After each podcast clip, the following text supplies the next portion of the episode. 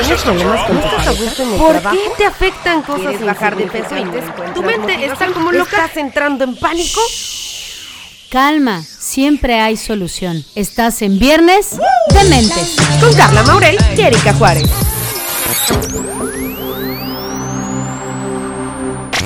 Bienvenidos al Viernes De Mentes. con Erika Juárez. Y Carlita Maurel. Hoy dos por uno, mi querida Erika Juárez, venimos con todo. Después de tanto tiempo de abandono, hoy los queremos consentir mucho. Así mero, porque teníamos tarea atrasada. Oye, y justamente el tema de hoy puede venir a colación del tema anterior, porque el tema anterior era la infidelidad y, y algo, o sea, más que la infidelidad, como romper acuerdos y como estar en una relación que no la puedes terminar, este, prefieres salir a la, este, la ventana de de emergencia, ¿no? Entonces, digamos que todo eso sucede, ¿no? O no, o a lo mejor es algo más soft, pero te das cuenta que estás en una relación que tuvo que haber terminado hace ya. No te das cuenta. ¿Cómo te puedes dar cuenta?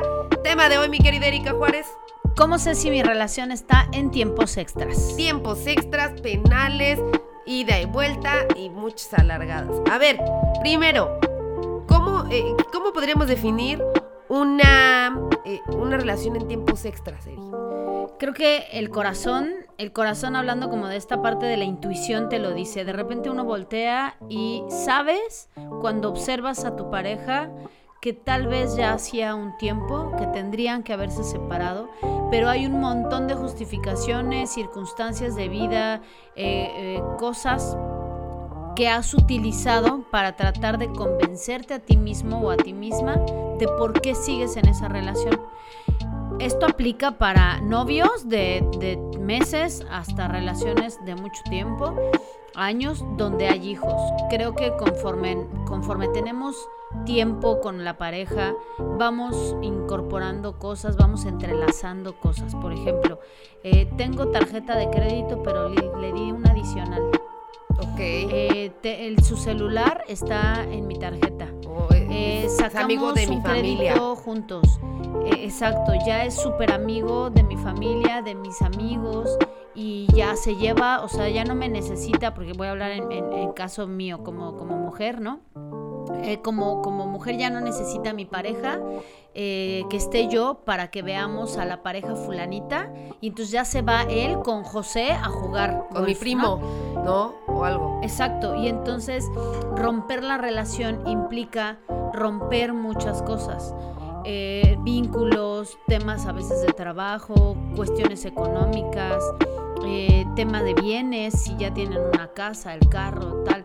Y entonces se vuelve complejo a más tiempo y a mayor profundidad de la, de, la relación, más complicado el poder eh, tener un- una razón clara de por qué terminarla. Entonces ahí es donde empezamos a darle vueltas a la cabeza y decir, no, bueno, pero poquito más. No, bueno, pero es que tal vez esto va a cambiar. No, bueno, es que ya intentamos tal, aunque no funcionó, pero pues mira, le echa ganas. No, pues ya que le hacemos, pues si ya estoy aquí, pues aquí me quedo, ¿no? Ya tengo 10 años acá. Sí, ya, qué flojera, volver a convencer, a salir, a tal. No, no, no, no, no, no. Incluso yo he conocido gente que eh, ya grande, ¿no? Tipo 60, que me dice en terapia, eh, o sea, a esta edad, ¿ya para qué me divorcio? Ya mejor me quedo ahí, me muero ahí, porque por lo menos si de alguna manera se muere primero, me- o lo que sea, si me muero primero, me morí, eh, con- o sea, en una casa digna, con dinero pa- hasta para el- tener para el velorio, ¿no? Si me divorcio ahorita, me quedo sin nada y, y entonces no, ¿no? Si se muere el primero, por lo menos que me deje algo. Entonces se vuelve ya un tema más de conveniencia y creo que en esta vida todo es posible y todo se vale, siempre y cuando sea consciente. O sea, lo sabes, lo asumes y entonces no se vale quejarse. Ok. Pero Tú entonces- te- Tú, dices que no se vale quejarse. Ajá. Te, te haces ese coco wash. Claro, es como de, a ver, no, ya, yo ya asumí que estoy en esta relación, que así es, que así estoy decidiendo quedarme y por lo tanto entonces si yo lo elijo, no se vale quejarse. Sí. Ok. ¿no? Entonces, en este proceso de elegir si me quedo o no me quedo, vale la pena que pongas sobre la mesa si tal vez tu relación ya está en tiempos extras o no. Si entonces está respirando oxígeno que ya no le corresponde porque lo tienes conectado, ¿sabes? La relación la tienes conectada a un montón de aparatos que le siguen dando vida, pero que en realidad tantito te mueves, se desenchufa algo y caput, ya eso ya no funcionaba, ¿no? Entonces, si tú estás en este proceso donde tal vez te estés percatando que tu relación pudiera estar ya en tiempos extras, vamos a mencionar algunas características para que puedas identificar como de manera más profunda si este es tu caso y cómo salir de ahí. Ok, ojo, saquen papel y pluma para que hagan este checklist y nos puedan decir que también, lo platicábamos en el, en el matutino, eh, si por el contrario sale, eh, o sea, el checklist que vamos a hacer es positivo, es, positivo, es, una, es un síntoma de buena relación, ¿no? Claro, son características necesarias que, que, estén presentes en una relación saludable. obviamente, si esto que vamos mencionando, algunas de ellas o todas, obviamente, pues estarías ya, ya en el punto clarísimo de sal de ahí corriendo. Pero si tienes la mayoría de ellas, eh, tu relación está en tiempos extras. Si están presentes y dices sí, sí tengo, sí, sí tengo, entonces son síntomas de una relación sana. Sana y bonita. Muy bien, pues empezamos por el primero. Mi querida Erika Juárez, primer checklist. Vamos a empezar por el que creo más común y más fácil, ¿no? De poder identificar. Las relaciones que discuten son más sanas. Que no que pelean, que discuten. Que discuten. Sí. ¿Cuál sería la diferencia rápidamente? Rápidamente, el que pelea quiere ganar. Salgo por eso con las frases, ¿no? Salgo con la espada desenvainada y entonces lo que quiero es ganar y por lo tanto entonces, exacto, me vale si tú estás bien, si no, si tal.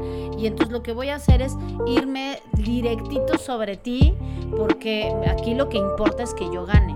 Cuando discutimos, en realidad es que muchas de las veces podemos estar en desacuerdo en puntos de vista, en formas de resolver cosas, en si vamos a ir a visitar a la familia o no, cosas de la vida cotidiana, no necesariamente tenemos que estar de acuerdo y se vale, pero entonces necesitas discutirlo, que es discutir, poner los puntos sobre la mesa para entonces encontrar un punto de encuentro. Y el punto de encuentro, ojo, no siempre es, que, terminen eh, de acuerdo, de acuerdo, sí, como convencidos, de acuerdo, no, no a veces el punto de encuentro es que no va a haber un punto de encuentro, pero que ambos se quedan en calma con eso. Sabemos que no vas a pensar diferente, yo tampoco, pero estamos bien.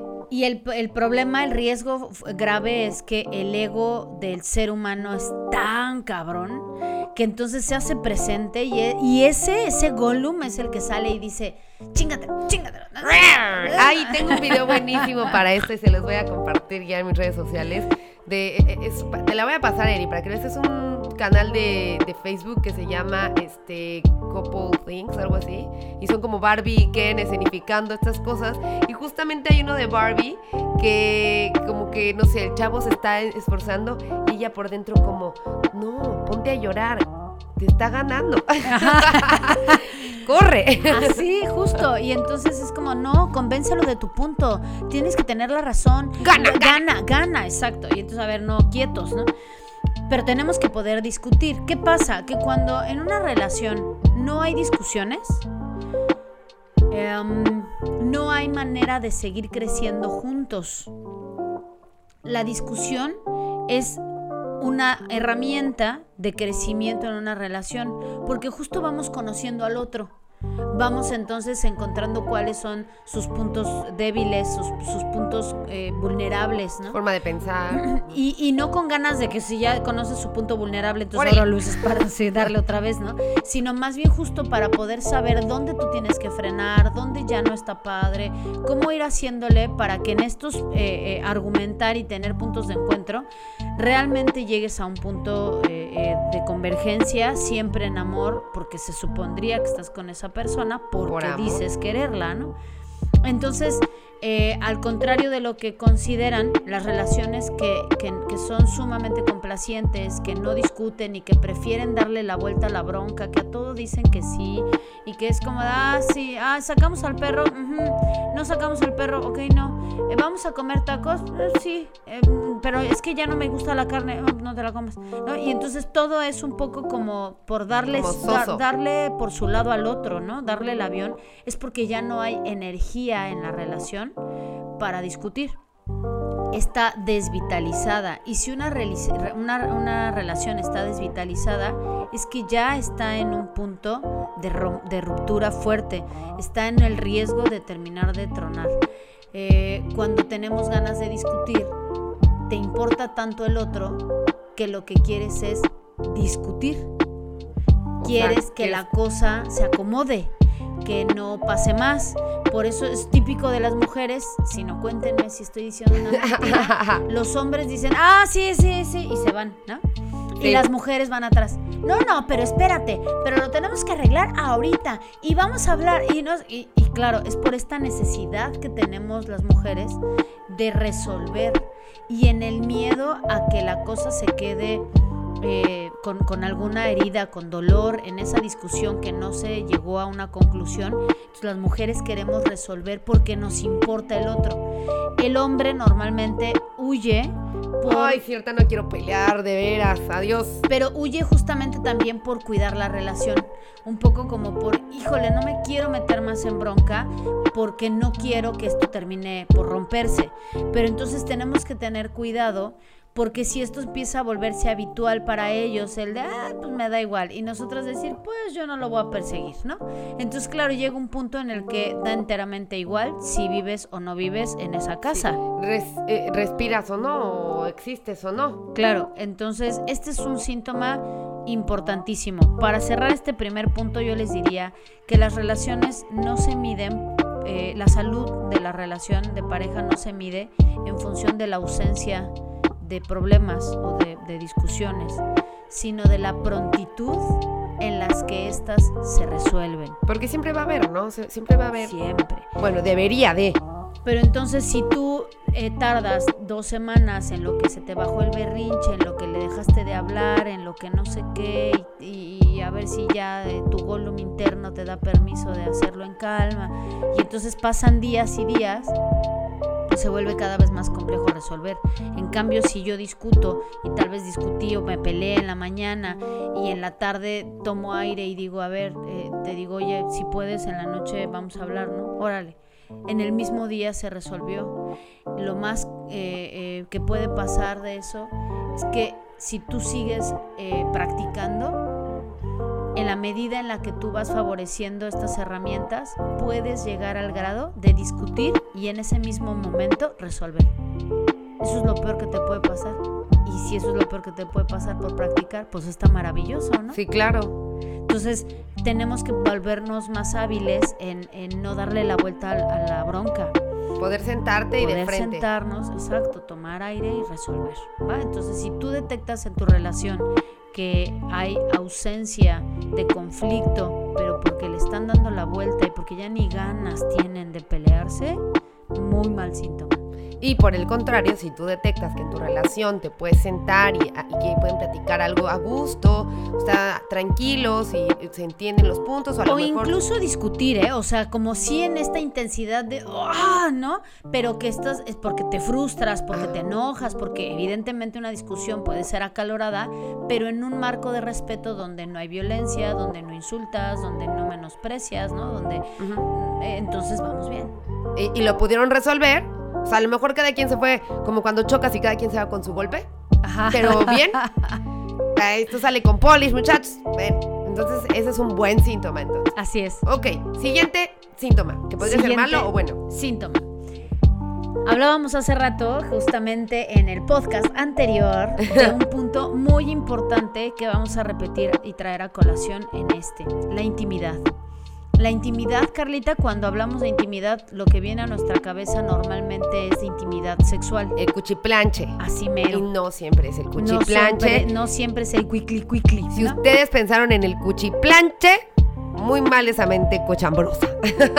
Pervertidos. Eh, nos han enseñado mucho la, asociación de la palabra intimidad para, para la exclusividad sexual y la realidad es que la intimidad más importante es la emocional. Por eso decíamos en el tema de la infidelidad que es más complejo a veces cuando tienes una relación eh, muy íntima emocionalmente con alguien, aunque no te acuestes con esa persona. Por lo tanto, entonces en una relación de pareja es muy importante saber que estás en un espacio seguro con el otro, que conoces a esa persona, Eh, hay muchas series dramatizadas en, en Netflix y en cualquier streaming donde el meollo del asunto es no sé con quién vivo. Esta historia de durmiendo con el enemigo, ¿sabes? Porque justo esta sensación de podemos llevar tres meses o 20 años y no tener idea de con quién estás, genera una sensación de, de, miedo, evidentemente, pero también de desconexión emocional, porque no sé si confiar, no sé si, si eres leal, no, no sé de qué eres capaz. De qué eres capaz, eso está fuerte. Claro, porque entonces yo no sé si en un pleito fuerte pudieras violentarme o si a la hora de un divorcio me dejas en la calle, ¿no? Entonces, en este no saber con quién estoy, se vuelve muy complejo poder tener un espacio de seguridad emocional. Entonces, lo que voy a hacer es no contarte mis, mis miedos más profundos, mis sueños, mis ideales, mis metas a cumplir, nada. Tenemos una relación superflua que, que puede parecer sin conflicto, porque podemos incluso tal vez llevarnos muy bien, pero cuando yo tengo este tipo de parejas en, terapia, les hago un test, bueno, no se los hago yo, se los doy y, y hago que se lo hagan entre ellos, que es algo súper básico, tonto, si tú quieres, que es preguntarte cosas como, ¿cuál es mi color favorito? ¿Cuál es mi comida favorita? cuál es mi serie actual, cuál es mi grupo de música, eh, y van, van subiendo de intensidad a empezar, por ejemplo, a preguntar cuál es su momento de la infancia más doloroso, cuál es su temor más grande en la vida, a, qué le enoja, de qué es capaz cuando se enoja, eh, cómo resuelve su tristeza, ¿sabes? Y entonces tienes que contestar en este test, eh, en este cuestionario, tus poner tus respuestas, o sea, de, tu, de tu persona y poner las respuestas de tu pareja. ¿Qué crees que es a tu pareja? Ajá. Y entonces se, lo, se, se, tienen que preguntar entre ellos. Y entonces decir, a ver, este, ¿cuál es tu color favorito? Pues yo puse que es el morado, no es el rojo. Y entonces ya, ¿no? Ahí vas poniendo tache o, o así. Cuando resuelven estos cuestionarios, la mayoría se dan cuenta que salen súper mega reprobados. Mega mal. Porque hay cosas incluso tan básicas como el color o la comida o tal, que damos por hecho, porque si yo llevo 10 años contigo, hace 10 años te gustaban los guanzontles. Hoy ya no me gustan porque ya no como capeados ni fritos, pero nunca, nunca me preguntaste, nunca te lo dije abiertamente y entonces me llegas un día en mi cumpleaños con, te traje a comer al restaurante de las Wow, donde hacen los guanzontles, güey, ya no me gustan. ¿Cuándo me dijiste? ¿Sabes? Y pueden volverse grandes pleitos, cosas tan simples como eso, porque el tema es, no hay intimidad. No se conocen. No se conocen. Y qué importante es actualizar esa información. Yo, yo me, me, mofo, me, me, da mucha gracia, ¿no? El tema de la tecnología y siempre hago estas comparaciones eh, analógicas, ¿no? Análogas. ¿Cómo es posible que un, un teléfono te manda una alerta cuando dice necesitas actualizar esta aplicación o, o actualizar el software, ¿no? Y nosotros, ¿cuándo nos actualizamos? ¿Cuándo mandamos esta alerta? ¡Ey, INE, me cambié de casa! bueno, a ellos menos, ¿no? Pero a la pareja, a, a las relaciones más cercanas, cuando realmente nosotros nos actualizamos y le actualizamos la información al otro. Entonces, si yo realmente tengo esta capacidad de sentarme, yo digo, a echar novio, me, pongo a echar novio, ¿cómo es echar novio para ti, Carlita? ¿Qué, viene a tu cabeza cuando yo te digo, si tú, fuera tu caso y tuvieras que, hacer este tipo de, de cosas en terapia, yo te dijera, Carla, tienes que empezar a echar novio? ¿Qué es eso? Conocerlo, ¿no? Así como la cita y como, ¿y, y, qué, música te gusta? ¿Y qué escuchas? Eso es como echar novio, ¿no? Exacto, exacto. Y entonces, no importa, las parejas que tienen hijos me dicen, es que es súper difícil porque no tengo nana. ¿Con quién dejo a los niños? Y mi respuesta es, banquetea. Salte a la banqueta de tu casa porque cuando uno es adolescente y empieza a echar novio, vas al Oxxo por una coca, por unos, unas papas o lo- los pingüinos que le gustan a la galana y vas y tocas su puerta y papá dice tienes una hora para estar allá afuera, te sientes en la banqueta. A echar novio. A echar novio, comparten en la coca, o en la lista de Spotify, oyen cosas, platican y entonces justo platicas de este tipo de cosas. Y de cómo te fue. Oye, tu papá siempre es así de enojón y no sé qué, y entonces, y cuéntame, ¿y cómo te fue en la escuela? ¿Y qué hiciste? Y tal, porque conoces al otro. Eso es generar intimidad. Tenemos que regresar a echar. Hay que echar novio. Y qué bonito es, qué enriquecedor es. La verdad, ahorita que lo dijiste, me emocioné. Ya quiero irme a echar novio. Es súper, súper lindo, porque además, eh, cuando, conforme vamos teniendo más temas engarzados en las relaciones, hablamos de muy pocas cosas. Hablamos de hijos, si es que hay, si es que hay hijos, el que se portó mal, el que ya en la escuela, el que rompió no sé qué, hablamos de los hijos. Hablamos de la lana, hay que, se debe tal, hay que pagar tal, es que, que no hemos juntado, es que, ¿no?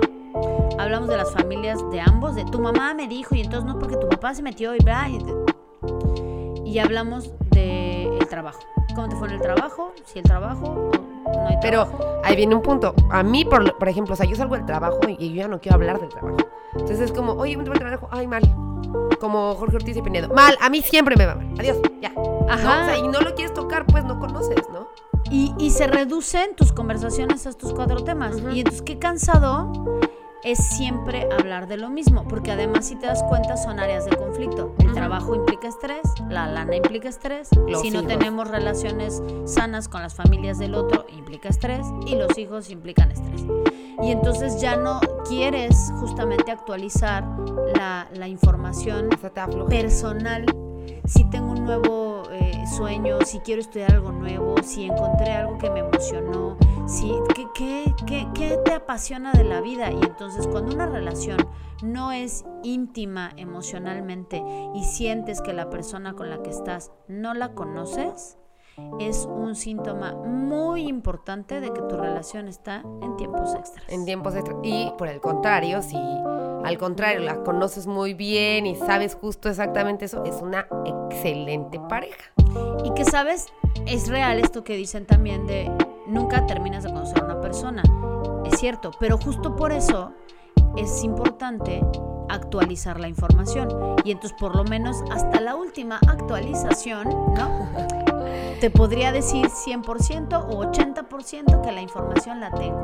Y entonces más bien hagámonos eh, el compromiso de actualizar la información cada cierto periodo para que entonces podamos ambos estar claros de que estamos actualizando la información y que por lo tanto seguimos generando intimidad. Versión 2.0 de Carla Maurel. Ahí te va. Esto, esto es lo que cambió en el 2020.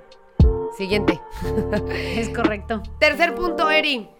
El tercer punto, ¿qué pasa cuando vamos generando eh, intimidad, tenemos la capacidad de discutir temas, pero en algún momento esta, estas eh, como áreas de conflicto, aunque somos capaces de discutir, no las tocamos. ¿Por qué?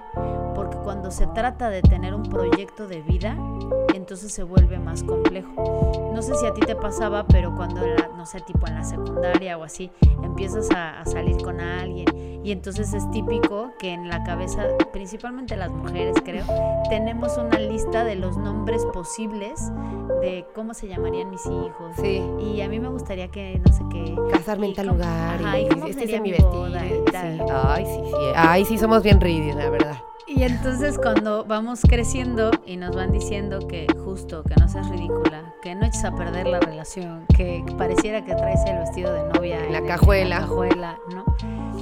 Eh, entonces puedas como no ser tan intenso, ¿no? Entonces creo que arrancamos las relaciones sin poner sobre la mesa lo que yo realmente quiero de una relación. Obviamente a los 15, 18, 20 tal vez no, pero, pero incluso cuántos, cuántas personas no hay que empiezan a los 16, 17 y llevan un montón de años juntos y es la persona con la que te casas. Y entonces damos por hecho que tiene el mismo proyecto de vida que yo. Si ya estás en una relación eh, formal y de repente empieza uno a decir, no sé, tengo un paciente ahorita que me dice, ella vive en Puebla, él vive en Ciudad de México, él es de Puebla la conoció allá, iban a la secundaria juntos, no eran novios, él se va a México y cada quien tuvo su vida, un día se volvieron a reencontrar y hoy son novios, ¿no? Pero ella sigue en Puebla, él vive en México, relativamente cerca y, se, y se, se ven. Pero ahora él eh, está como en esta idea de irse tal vez a otro, a otro país a estudiar una maestría y ella por la carrera que estudia no, no sería tan, tan factible, ella necesitaría seguir em, en, en, México, ¿no? Y entonces yo le decía, ¿y qué pretenden hacer o cómo? Y me dijo, es que no le he dicho. Y yo, ¿cómo? O sea, pero, o sea, ¿en qué momento, no? Y me decía, creo que ese es un área para mí compleja, mientras que para ella, cuando yo le he preguntado si ella quisiera tener hijos, la respuesta siempre es, no lo sé, por ahora no, pero no sé. Y yo sí quiero tener hijos, sí tengo clarísimo que quiero tener hijos, pero yo no sé si ella está segura de querer tener, tener hijos. Entonces, ¿cómo, ¿cómo hacemos en ese momento? Porque además son una relación, en el caso de ellos, súper linda, que se ama, que sí se ven juntos y tal, pero ¿cómo, se, cómo, cómo haces que esos planes tengan un, un, final feliz cuando él pretende irse a Timbuktu del Norte a estudiar una maestría y ella no sabe si quiere tener hijos. No o coincides con el proyecto de vida del otro. Y entonces no es un tema de falta de amor tal vez, porque pareciera que entonces es bueno, es que si la amas, pues no te vayas. O a ella, muy patriarcal, le dirían, pues si lo amas, te vas con él. Vota tu carrera, no importa, porque tienes que irte a seguir al hombre de tu vida, ¿no? Y él te tienes que quedar con tu mujer. Claro. Si no. Entonces, tenemos que ser capaces de preguntar en esta actualización y en, por eso fíjate, todo tiene un orden. Empecé, primero tenemos que ser capaces de discutir, después justo cómo hago para que haya intimidad real en la relación, para que entonces pueda yo tener claridad de un proyecto de vida con las herramientas pasadas y poder sentarme a decir, a ver, de, neta, vas para el mismo lado que yo, o sea, si quieres lo mismo que yo, porque tienes derecho a no querer lo mismo que yo. Sí, claro. Está muy bien. Diferentes, ¿no? Sí, e incluso insisto, y no siempre es por falta de amor. Puedo amarte muchísimo, pero tener millones de ganas de irme a vivir al Tíbet seis años. Y entonces al final tienes simplemente que elegir. Y si tú estás en este momento de quiebre, donde te das cuenta que el proyecto de vida de, de ambas partes no coincide, okay. estás en tiempos extras. O sea, y por el contrario, si van por el mismo camino, pueden continuar. Es claro. Una buena, es una buena pareja. Claro, tienes una misma meta y entonces al contrario se vuelve una pareja que puede sumar y ser un gran equipo para llevar a cabo las metas de ambos. Oye, y se vale, por ejemplo, que estén de acuerdo en uno de los dos puntos y en los otros dos no, también estarían en tiempos extras. O sea, cualquiera de estos tres focos que esté prendido, ya esté en tiempos extras o se puede... Eh, yo diría que es un síntoma de tiempos extras, o sea, es una alerta, pero eh, puede resolverse, ¿no? Si, si tú te das cuenta justamente, es como si cualquiera de estas te sacan una tarjeta amarilla, ¿no? Ok.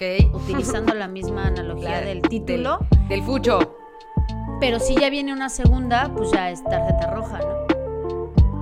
Next. Thank you, next. Claro. Se acabó el partido. Puedo identificar que tengo un tema en estas, en estas áreas y entonces es tarjeta amarilla y, y resuelve. Pero si no estás resolviendo o si tienes más de dos de ellos, pues probablemente sea tarjeta roja expulsación. Y entonces necesites más bien cambiar de relación, ¿no? Y bueno, vamos con el último, que sería el tema de la prioridad. Eh, en, algún momento haremos otro, otro podcast del tema de la codependencia de pareja, pero eh, es importante saber que dependiendo del periodo de, de, la relación, hay momentos de la relación, principalmente al inicio, que tenemos que ser, tú y yo somos uno mismo, wow, wow, ¿no? De verdad, de estas relaciones seguro les ha pasado donde todo lo hacen juntos, eh, les gusta lo mismo, se ríen igual, puta, hasta hay parejas que se visten igual. Parecen hasta hermanos. Exacto. Yo tengo unos amigos que son novios y yo podría jurar que son hermanos. Es porque la relación se mimetiza, se llama. Se hacen como dos iguales. ese es un periodo necesario en una relación sana, porque si esta relación continúa, cuando lleguen los hijos, si es que deciden tenerlos, va a haber una separación natural obvia en la relación. Si la relación desde el inicio tiene muy resguardadas las áreas individuales, a la llegada de los hijos esta puede tener una distancia peligrosa. Entonces necesitamos tener un primer periodo de mimetización donde tú y yo somos uno mismo para que a la llegada de los hijos la separación no sea tan, tan, tan fuerte, ¿no? Y que podamos volver a lograr este ensamble, ya no como el del inicio, pero el, el que toca por la etapa ya con, con hijos, que permita seguirnos manteniendo de la mano, ¿no? Entonces, ¿por qué menciono este preámbulo? Cuando en una relación el tiempo que yo tengo no decido pasarlo en pareja, sería un síntoma de, tiempos extras. ¿Por qué? Eh, nuestra vida se divide en muchas áreas y es muy importante tener tiempo para mi persona y seguir dándole cuidado y mantenimiento a mi yo individual, a mi trabajo evidentemente, a la familia de origen, o sea, mis papás, de mis hermanos, ¿no? Obviamente a la familia que formé y tal vez algunos hobbies y cosas, ¿no? Entonces, distribuir mi tiempo en todo lo que complementa mi vida puede ser a veces complejo. Pero si justamente no tengo tiempo a lo mejor de hacer ejercicio, el trabajo me absorbe mucho, a mis papás les echo una llamada y el tiempito que tengo extra Prefiero pasarlo con mis amigos, dormido, solo o sola, la mayor parte de las veces, quiere decir que ya no estás disfrutando de tu tiempo en pareja, que ya te resulta más bien un estresor, que ya no, ya no la pasas a gusto, que no encuentras un tema de conversación, que no sabes literal qué hacer estando con el otro. Y si tú estando con ese otro que se supone elegiste para tener una vida feliz, no sabes qué hacer con él, es así de pues alerta, alerta, alerta, alerta, ¿no? Claro. Y eso debería ser súper obvio, porque al inicio de todas las relaciones quieres pasar todo el tiempo con él, todo, todo lo quieres hacer con él y con ella y a todos lados lo quieres invitar y llevar. Si llega un punto en el que ya prefieres la mayoría de las veces evitarle darle la vuelta. Tengo una paciente que lleva, creo que, no me hagas caso, como 20 cinco años casada, pero ella me decía que desde el día uno, de, literal, ¿eh? de en la luna de miel, supo que no iba a funcionar. Porque desde la luna de miel se dio cuenta que ella no era una prioridad para él. imagínate qué fuerte y qué doloroso que en un momento donde solo somos tú y yo, me dé cuenta que yo no soy importante para ti. Pero obviamente, pues imagínate, es una persona de, de la old school, ¿no? Donde pues dijo, pues ya, me, casé, ya estoy aquí y ahora pues trataré de hacer lo mejor que se pueda. Es un hombre que la pandemia se la ha vivido en Acapulco con sus amigos, va bien, y mientras la esposa y los hijos hay. Y entonces, claro, es, no son su prioridad. Claro. ¿Qué hacemos ahí, no? Y si no es prioridad, insisto, no se trata de que entonces pases sobre ti y que no te des tiempo a ti y que no hagas cosas y que todo el tiempo quieras estar de chicle. No, no, no, Es que la mayor parte del tiempo quieres evitarlo, ¿no? Y que, y que el tiempo que tienes en pareja lo disfrutas. Pero si, como ya no lo disfruto, prefiero estar en cualquier otro lado, menos en pareja, pues, ¿no? Pues, Más claro ni el agua. ¿Apuntaron, muchachos? Mis queridos dementes apuntaron esto. Yo la verdad es que aquí hice un checklist. Como siempre. Mis mini terapias en los viernes de metro. Esperemos que también para todos ustedes sirvan de mini terapias. Y recuerden que obviamente lo que hacemos en el podcast y en todo este tipo de, formas de comunicarnos em, es poder darte algunas eh, herramientas, tips, eh, cosas para que puedas acercarte un poco al tema del desarrollo humano. Pero si tú ves que lo que mencionamos acá se hace presente en tu vida y que te está generando mucha incomodidad, dolor, eh, ansiedad, tienes síntomas, emocionales complejos, eh, por favor atiéndete, ve a terapia, terapia. busca a alguien profesional que pueda darte acompañamiento. No intentes resolverlo sola o solo. Eh, creo que tenemos muy habituada esta costumbre de decir yo tengo que poder, ¿no? Bueno, yo no sé por qué, por qué tendríamos que poder solos, ¿no? Necesitamos acompañamiento como lo necesitamos en cualquier área de salud integral de, de todo nuestro cuerpo, ¿no? Entonces, bueno, pues así, así dejamos el episodio del día de hoy. Muy bien, pues, y si están buscando, obviamente, la más picuda de las picudas, Erika Juárez, que la encuentran en todas las redes sociales como. Arroba psicóloga Erika Juárez. Ahí está. Y a mí me encuentran en todas las redes sociales como arroba soy Maurel. Digo, yo no les voy a recomendar nada, no, no- no les voy a dar terapia, pero pues conmigo se van a reír un rato. Ahí está. Muy La bien. pasamos muy bien juntos. Así es. Pues muchísimas gracias, Erika Juárez. Gracias, Carlita Maurel. Esto fue un viernes. De Mentes.